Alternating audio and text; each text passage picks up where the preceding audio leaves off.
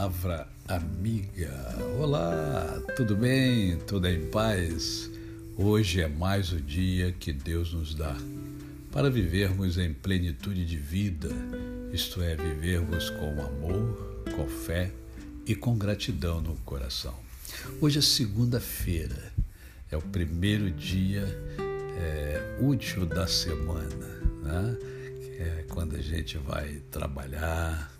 E, via de regra, as pessoas parecem que não gostam muito da segunda-feira, mas segunda-feira é mais um dia que eu e você temos para viver e viver em plenitude de vida.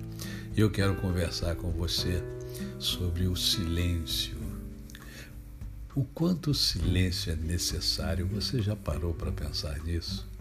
Você já parou para pensar que você mesmo procura às vezes o silêncio e no mundo repleto de ruídos, muitas das vezes nós não encontramos o silêncio.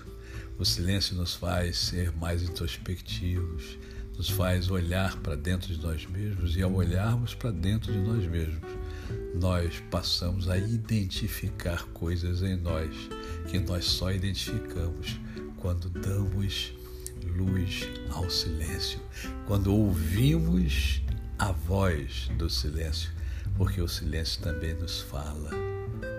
Quantas coisas você já aprendeu com esses momentos que você escolhe para estar só? Porque na verdade você não está só. Deus está sempre com você, é uma promessa de Deus. O próprio Cristo fala que estaria conosco todos os dias da nossa vida. Então creia nisso.